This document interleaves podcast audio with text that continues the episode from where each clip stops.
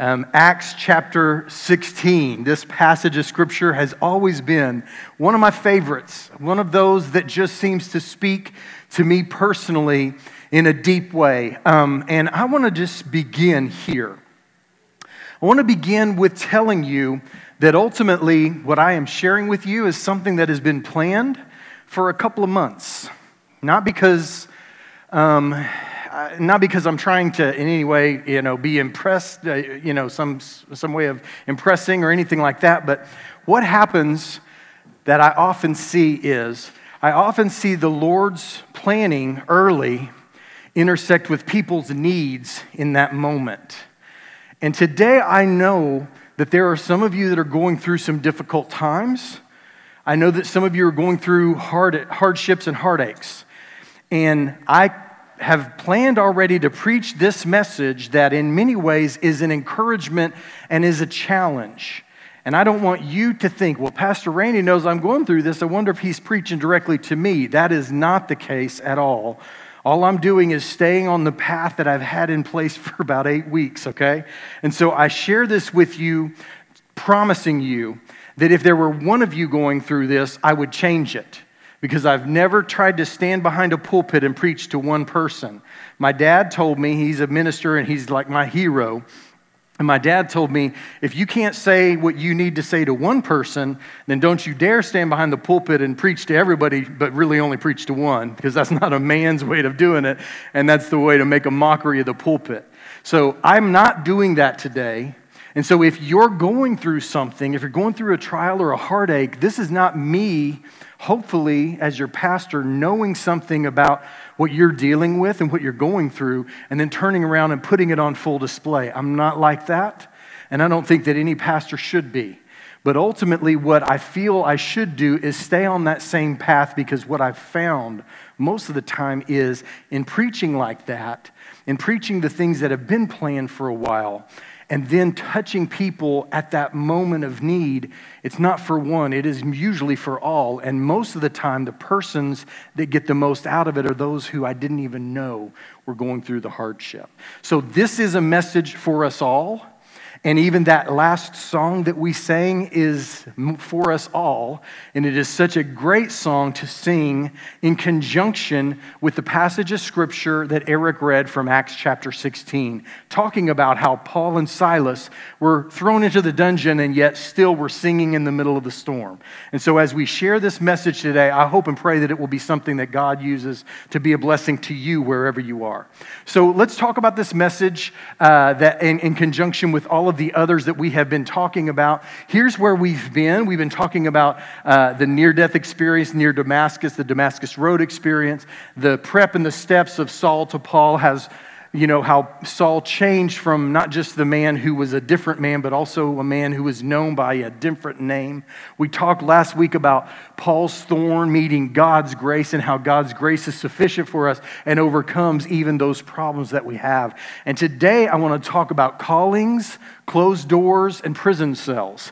And so I want to talk a little bit about these things from the passage of Scripture from the book of Acts. Now, I'll just say this real quickly. Most of us love the idea of being called. We love that calling and doing something that is a blessing to other people. But most of the time, when we are called to do something, there comes a burden along with it. And this is usually something that we can deal with and move forward from, but sometimes the burden becomes very difficult for us to sustain under. And so we turn instead and we say, There's too many closed doors, there's too many burdens, there's too many trials, and I just want to walk away and have it back in the way that it was before I answered this calling. And if we go back and begin even all the way back to week number one, where we talked about Paul and where we talked about how he was on the Damascus Road and how God Himself, the, the, Jesus Himself spoke and He said, Hey, I'm going to show him how much he has to suffer to reach those people. He's going to go through difficulties and trials and tribulations on, a, on an epic scale. And I'm going to show him that he's got to go through all those things, but he'll be faithful and he is going to be my missionary in a powerful way. And really, in many ways, Paul is one of the driving forces behind the early church. So, we're going to talk about his callings, his closed doors, and his prison cells that he faced, even just in this one particular chapter of Acts chapter 16. Let's go to our next slide and let's talk about this. Let's just run through them very quickly. If you were to read chapter 16, beginning at the very beginning and going through the, the end, we don't do that. We, we read big chunks of scripture because that is the life changing power here in this place. You know, uh, it's not the words that I share, but it is the life changing power of God's word. So I don't ever apologize, but I never want to lose you in the midst of it. So we didn't read all of chapter 16, but here you see the closed door. If you read down through, it says that Paul was kept by the Spirit of God from preaching in the province of Asia. Now, real quickly, that's very interesting because you would think that God would want him to preach wherever he went and do whatever he wanted to do as long as he was preaching. But that's not the case. The Bible actually closes a couple of doors and then sends a call to him to go to a new place. So let's go to this next slide as well. Another closed door, kept by the Spirit of God from preaching in a city called Bithynia. And that's in chapter 16, verse 7. So Paul is getting this attempt and it's a closed door. He gets this attempt, and it's another closed door. Now, do you guys understand what I mean by a closed door? Y'all do probably, right? When you want to go in a certain direction, it feels like everything is just simply saying, not right now, or not at all. It's a closed door that you can't walk through. And Paul is getting these closed doors when he's trying to go out and share the gospel. You almost think that that shouldn't be that way, but God's word says very clearly that's exactly what was happening. But let's go to our next slide here. And then Paul receives what is called the Macedonian call. And that Macedonian call says, Come to the region of Macedonia and help us. And then Paul and his companions, they go and they preach. Now, let me just share something with you to learn, and let's talk about this Macedonian call. Paul received something that would come to be known as the Macedonian call, a vision where Paul saw a man from Macedonia saying, Come over here and help us. And Paul responds by going to that region of Macedonia, to one of the biggest and kind of the most um, uh, well known cities in that place. And he goes and he plants the church at Philippi. How many of you guys know how important that is? Because later he would write a letter to the what? The Philippians, right? And the events are all told there in Acts chapter 16. Now, I want to just do this real quickly, if you don't mind, Alicia. Can we scroll back and we see that one pic, uh, that, that, that third uh, call, closing uh, doors, and all of that? The Macedonian call, this is where we'd like for it to end. Can I, can I share with you? This is where we'd like for it to end because we understand as human beings a closed door, don't we? How many of you guys here have ever felt like you had a closed door, that God had another plan for you, different than the one that you had for yourself, but you felt like it was a closed door? We've all been there. We like that because it's a closed door, it's a closed door, and then it's a Macedonian call, right? Yeah, we get it. God said no. God said no. He wanted me on this path. This is where I go. And if this is where it stopped, we'd like it. But this is not where it stopped. Paul went and he planted the church. He met a woman who was a well off woman, a dealer in the color purple, which was a very expensive dye, and that be clothes or fabrics or any of those things she was probably very, very well off. She was a person who was seeking the Lord but didn't understand who Jesus was. Paul and his companions show up. They declare Jesus to her. She immediately says, Yes, I'm in. This is igniting a fire in my soul, so much so that I trust you to come and stay at my house. She probably had a large house and this is eventually where the church at Philippi is launched and planted by beginning to have meetings in this woman's house. You guys with me? And so all this sounds great and seems good. And if it stops right here, it all makes sense and we like this. But this is not where it stops, is it? You guys heard what, what uh, you know, Eric was reading a little earlier. And in the process of that, we understand that there was a whole nother trial. There were a couple of closed doors, a, a, a, freeway of God's leading, and then suddenly, in the middle of being in the midst of God's will, in what we as Christians sometimes refer to as the center of God's will, we don't like to think about this, but in the center of God's will, in doing the very thing that he was asked to do by God's Spirit, he gets beaten within inches of his life and thrown in a prison cell. You see, I told you y'all wouldn't say amen, right? I mean, you, you understand what I'm saying? We like it when it's closed door, closed door fruitfulness. But it was closed door, closed door fruitfulness, and then trial on a personal level that was hard for him to swallow. I, now, I don't know if you've ever had this experience, but I can promise you there have been times in my life. I'm a, okay, Full disclosure, I'm gonna go ahead and do full disclosure instead of pretending that I'm something else. All right, full disclosure is, is that I don't always do what God says me, for me to do, even as a pastor. Y'all pray for me. Can I get an amen or is it just me, right?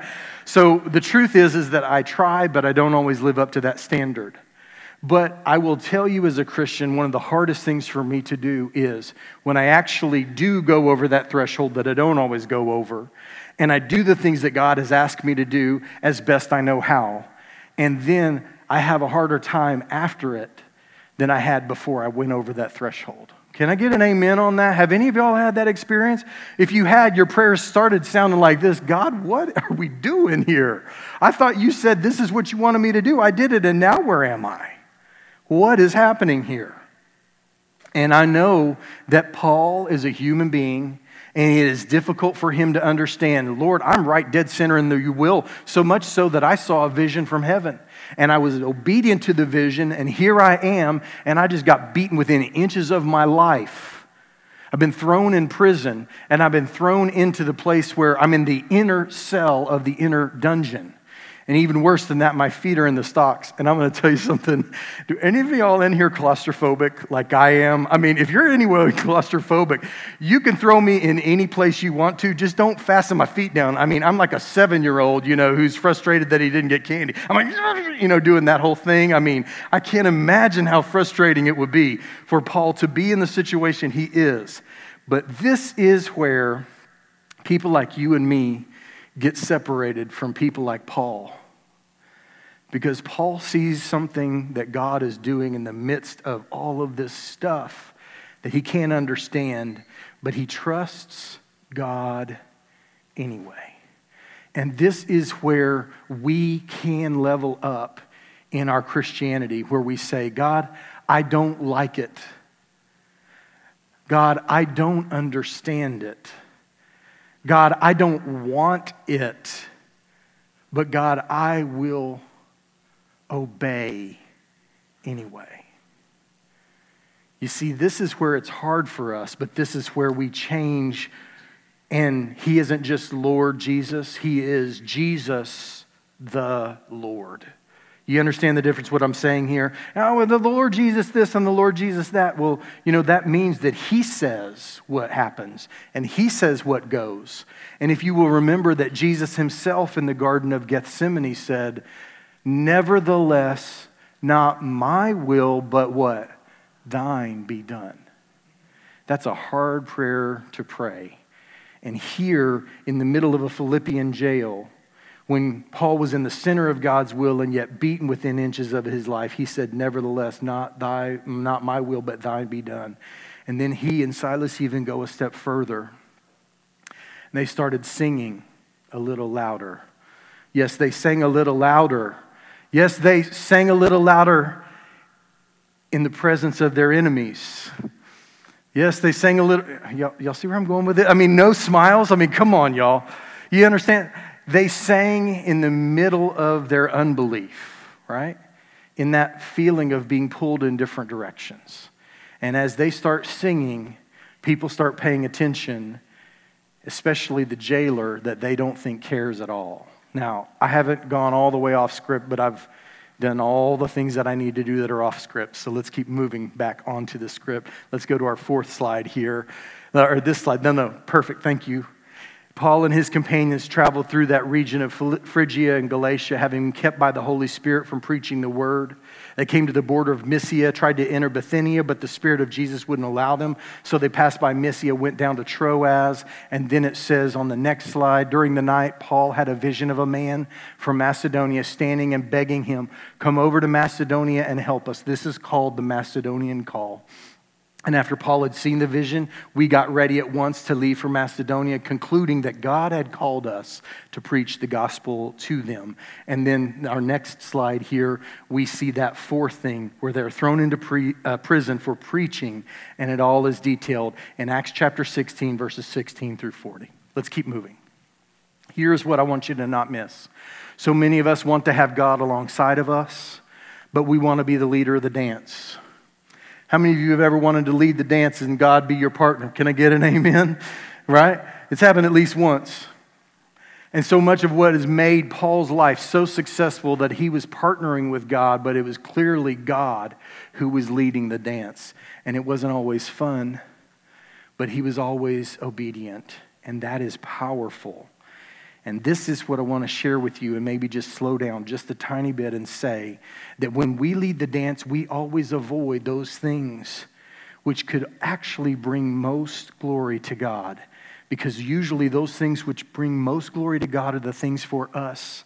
They're the most uncomfortable and hurting and trials and all of those things. We avoid those things like the plague and tell us that God's wanting us to go in a different direction. But the truth is, is that oftentimes He leads us right there, and then He leaves us right there, and then He shines in us while we are right there. It's a difficult thing, it's a difficult truth. All right, let's keep moving. Acts chapter 16, verse 16 through 19. This is important, and, and I just want to share with you. There is a spiritual element that is involved here. And I want to just be very clear. You can't simply read the New Testament and think that it's just a bunch of, uh, uh, of good ideas and, and solid teachings. There are those things. But the Bible is very clear that there is an adversary that we face. That it is not just simply God and his angels, but we face Satan and his henchmen, the demons. And it's not always easy for us to talk about that in a, in a modern world and in a modern world setting. But I believe in that. I believe that that is a truth because I believe in the scriptures being 100% true.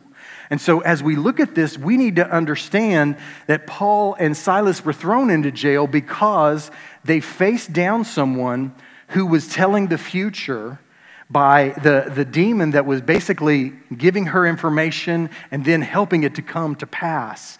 And there was a slave girl that was basically fortune telling, and she was following Paul and Silas around and driving them insane, just screaming at the top of her lungs about them and trying to interrupt all of the connections that they were making with those who were there in Philippi. And you can kind of see it on this passage of scripture that I've thrown up, and then on the next slide as well. You can kind of read it.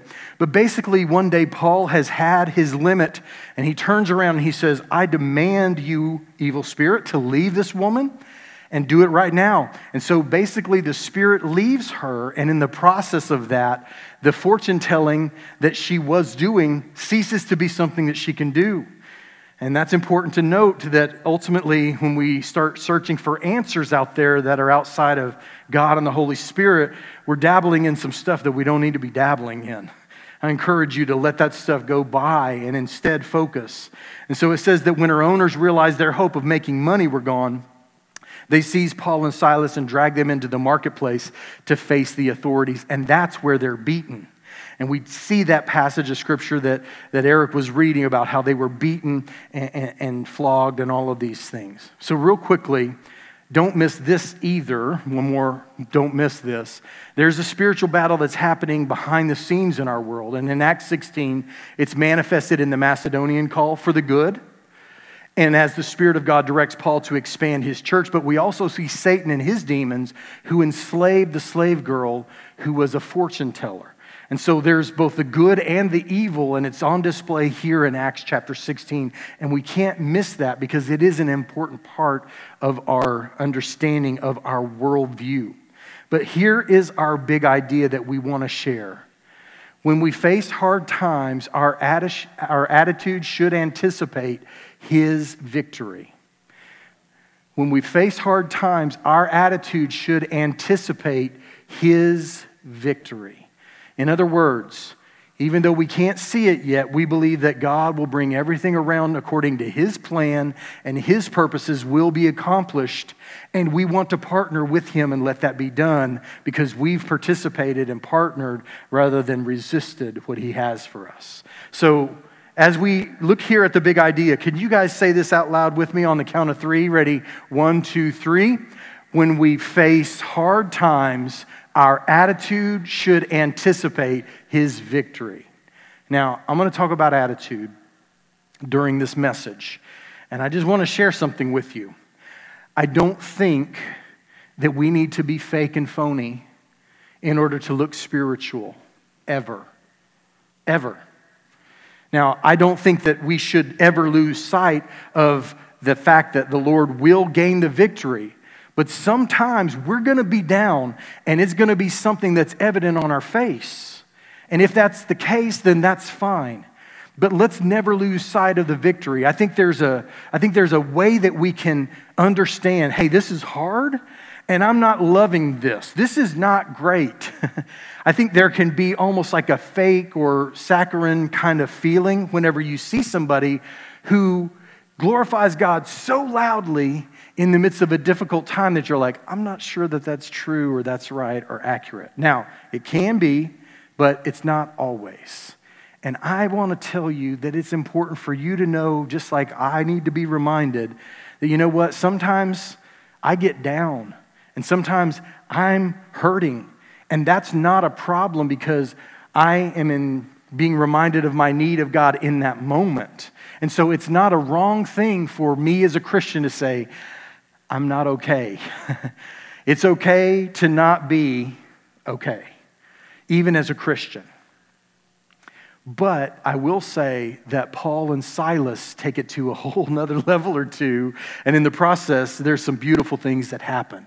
So we should anticipate his victory coming, even if it means that it's hard for us. So let's keep moving and let's talk about these things as we look forward. We see Jesus in this passage. Jesus is the example of being willing to endure suffering as he willingly laid down his life, did so not with anger or frustration, but with full submission to the plan of God when he was in the Garden of Gethsemane and said, not my will, but thine be done, as we mentioned a little earlier. Let's keep moving. And as we do, you see on this next slide another something to learn. The Apostle Paul was a Roman citizen, and it gave him rights that non citizens didn't have. And one of those rights was the right to not be beaten or imprisoned without a trial. Uh, now, citizens were also given the right to appeal to Caesar. That's coming into play next week as we talk about the shipwrecks of Paul, and it's going to be interesting. And essentially, the right to be heard by the Supreme Court is happening in their lawful dealings. And Paul gets to be in front of Caesar because he is a Roman citizen. So it's a big deal and a big part of the mix of Paul's life. But can I just slow down real quickly? Let me ask you a question. When Paul got beaten within inches of his life, was he a Roman citizen? Yes or no? He was. Now, did he speak up? Yes or no? He did not. But at the end, and when he was going to be released, was Paul a Roman citizen then still? Yes. Did he speak up then? Yes. He used his rights for the protection of the church, I believe, rather than himself. He took a beating so that the people in the church didn't have to take it later. We better not mess with them because remember what we did to their initial leader? He could come back on us and we might get in huge trouble beating a Roman citizen within inches of his life without even giving him a trial or letting him speak. And so Paul takes the beating so that they might be blessed.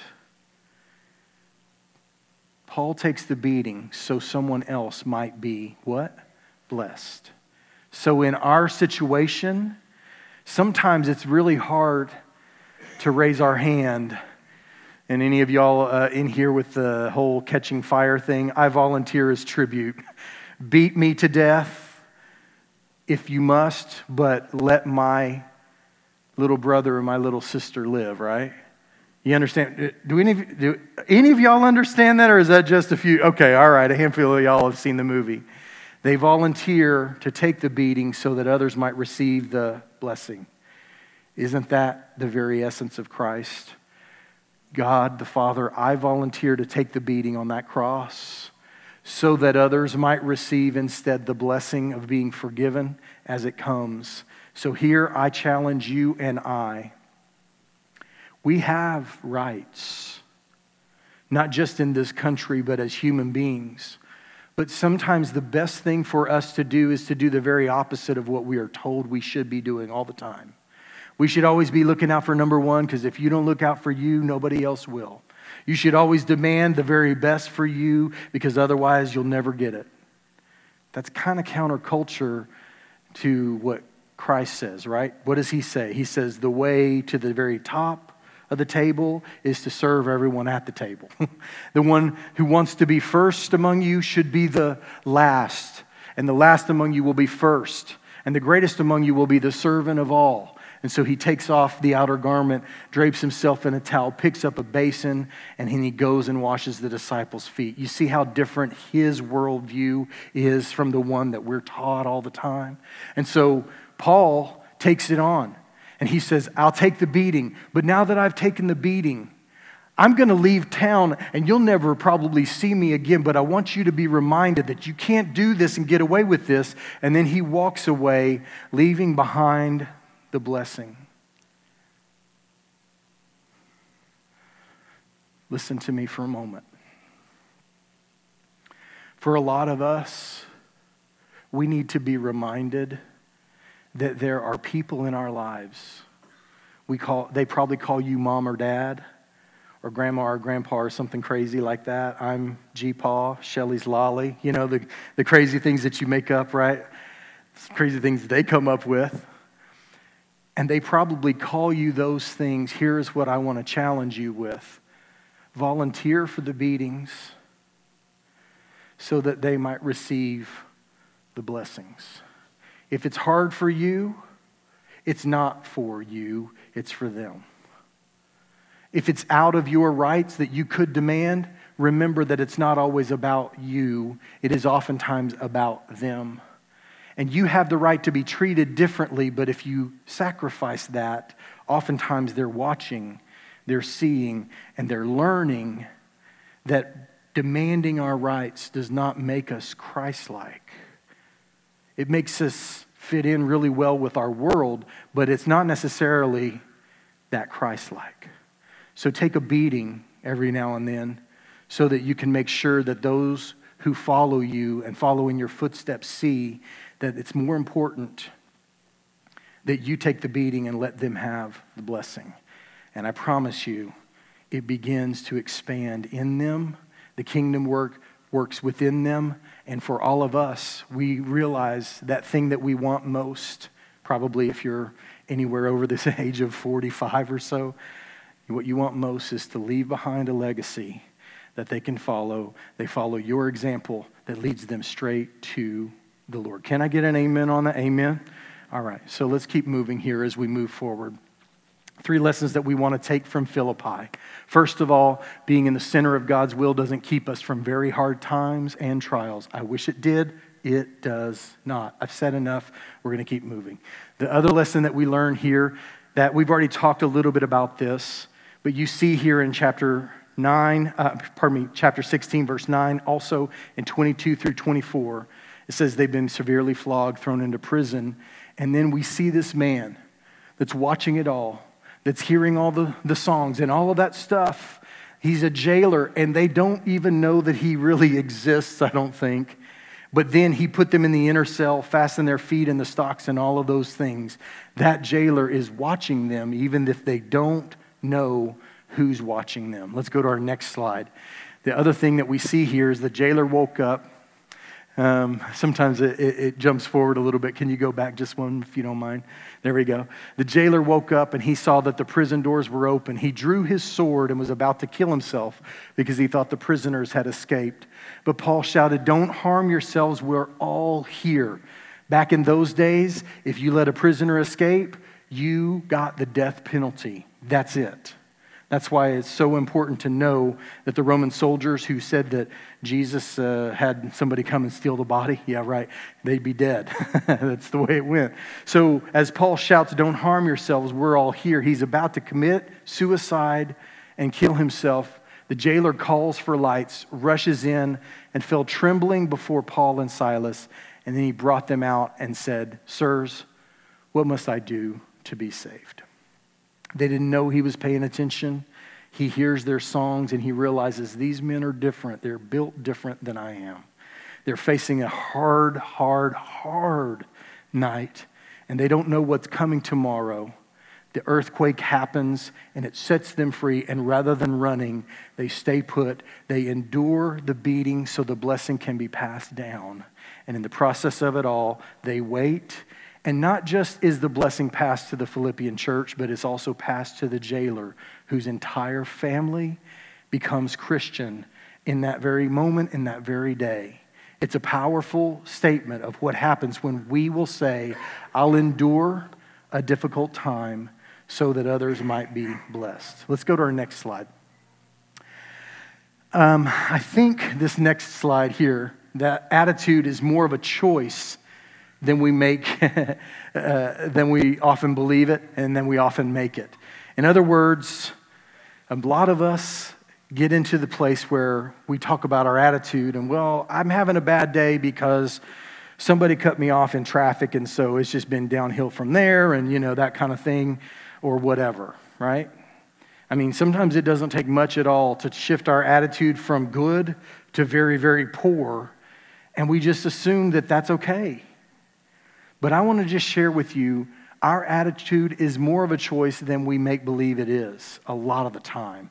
And we act like it's okay to just simply have a negative attitude and to get basically so inward that we can't realize what is happening around us. I want to just share this with you. The lessons from Philippi being the center of God's will doesn't keep us from hard times and trials. And then, secondly, our attitude is more of a choice. Now, I, I want to just genuinely ask you this question. I'm, I'm moving quickly here. I genuinely want to ask you the question. If you were in Paul and Silas's situation, how many of you would have a bad attitude and be self focused in that moment? Can I see your hands? Every single one of us, right? They have every reason, and they have every reason and excuse. But instead of doing that, they shift their focus and they begin to praise the Lord for what they're enduring. It's more of a choice than we make believe it is or act like it is. Let's go to our next slide. And I want to share this with you from Chuck Swindoll, who wrote the book that we're kind of going through. I've read this before many times because it just speaks to me so deeply. I know that not every one of you hears it each time I share it. But here's what Swindoll wrote a long time ago. He said, The longer I live, the more I realize the impact of attitude on life. Attitude to me is more important than facts. It's more important than the past, than education, than money, than circumstances, than failures, than successes, than what other people think, what they say, or what they do. It's more important than appearance, giftedness, or skill. It will make or break a company. It will make or break a church, and it will make or break a home. The remarkable thing is that we have a choice every single day regarding the attitude we embrace for that day. We cannot change our past. We cannot change the fact that people are going to act a certain way. And we cannot change the inevitable. The only thing that we can do is play on the one string that we have, and that is our attitude. And then he says these words that have become very famous I am convinced that life is 10% of what happens to me and 90% of how I react to it. Here is the truth for most of us, our attitude is not the way that God would have it to be. We find reasons to be frustrated, upset, down, and yet we're in the midst of many, many blessings most of the time. And so I would encourage you, and I would take the same challenge that my attitude needs to be examined and whether or not I am giving to God what he deserves from me. This Acts 16 passage is like a thorn in my side. I ain't going to lie. Because I have faced much, much, much less and had a much, much, much worse attitude in the process. I'm just talking about me. Y'all can decide what you think. Not, not about me, but about you. All right, let's keep moving. Here's where we go. The third lesson is that our attitude can keep us from seeing the needs of others in their worst moments. This impacts our own life and theirs also. In other words, those kids and grandkids that I talked about, how bad would it be for you and for me to be right there and able to be a blessing to them, but our attitude have us so self focused and so inward that we cannot instead be the blessing that they need in the moment that they need it the most. The jailer who is about to commit suicide, if Paul and Silas are not paying attention to him, he's dead by his own hand. Why? Because I'm thinking about me. And by the way, you deserve it. You're part of the problem here. You threw me in this inner dungeon and in these stocks. Whatever happens to you, you earned it. Why should I care? I mean, none of this sounds familiar to any of you guys. When you've been wronged, or when the world's gone against you, or when you've been having a day, or a week, or a month, or a year. I, I, is it only me that sometimes has had a week, or a month, or a year, or is it any of y'all too? So here's what we see we see the jailer's need and we see in the midst of it all, Paul and Silas saying, Don't kill yourself. There's a new way of life we want to turn you on to. And they do in the very moment that he is needing most, they show up. And they show up with an outward vision rather than an inward one. All right. So here's the message list one more time. I'm going to jump to that slide if you don't mind. Callings, closed doors, and prison cells. We like the callings, not crazy about the closed doors, hate the prison cells. But in the midst of them all, they are all orchestrated and all being used by God. And so, in the midst of them all, whether it's the positive of the calling, the difficulty of a closed door and the confusion that comes, or in the prison cell where we are at our worst moments, I encourage all of us to say, you know what? God is still yet at work in my life, and I will give him my attitude, and I will let him be a blessing through me. I will take the beating so that others can receive the blessing. So, real quickly, as we talk about this, I want to share something with you that I think might be helpful, and I'm going to do this very quickly. So, if we can go to our next slide. Big question How do you handle your closed doors and your prison cells, enraged, enduring, or expecting the good that comes with them? Let's go to our next slide here. How many of you have ever heard about, oh, I'm on a mountaintop? How many of you have ever said that? It's when everything's going good and you're on the mountaintop and it's beautiful and this is what you look like, you know, you you're, you're, you're still here in the middle of flat Houston, Texas, but yet in the inside of your body, you're like this. It's nothing but sunshine, rainbows, and mountaintops, right? And then, how many of you have ever experienced this next slide?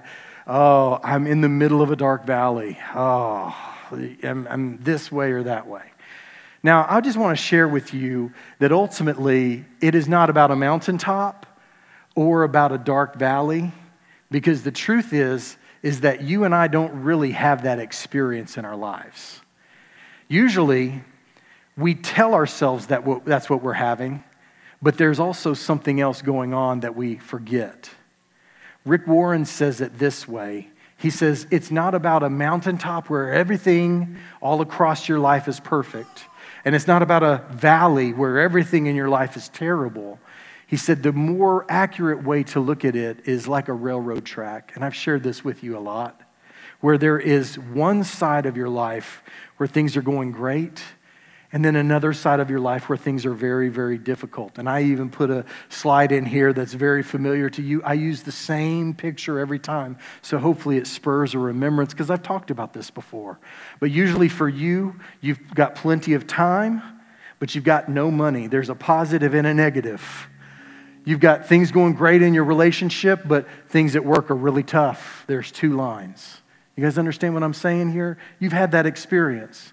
But unfortunately, the way that we talk about it, we forget that God is at work. And we cease to see the positive because we're so focused on the negative. Let's take this back to Paul and Silas. They're in the midst of a dungeon, they're in the midst of a difficulty physically that's probably different than anything that you or I will ever face. And yet they know that God is at work and that they're where He has them.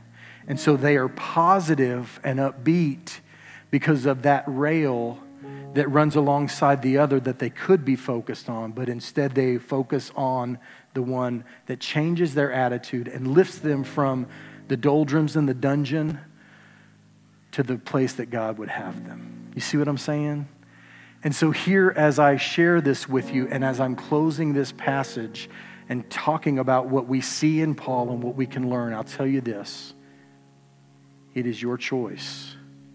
Because I bet even today that there are things that are going very, very well in at least one or two or three areas of your life, even in the midst of a difficult time.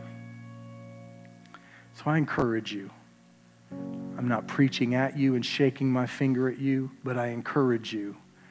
The thing that changes your circumstances is not to allow them to get you down, but instead to say, you know, even so I will praise the Lord because he's still at work and he's still doing something and he's still opening doors and he's still the one who called me to the place that I am and he's still the one who surrounds me with this family that I'm trying to reach that I'm not giving up on. He is still at work even though I have to deal with this difficulty. And in the midst of it all, if we can find the, the strength to say, my attitude will assume the victory that He will bring to this situation then we face it differently and we become different people in the process. Lord, you are good. And in the midst of our difficulties that we face, we don't pretend that it is something that we love.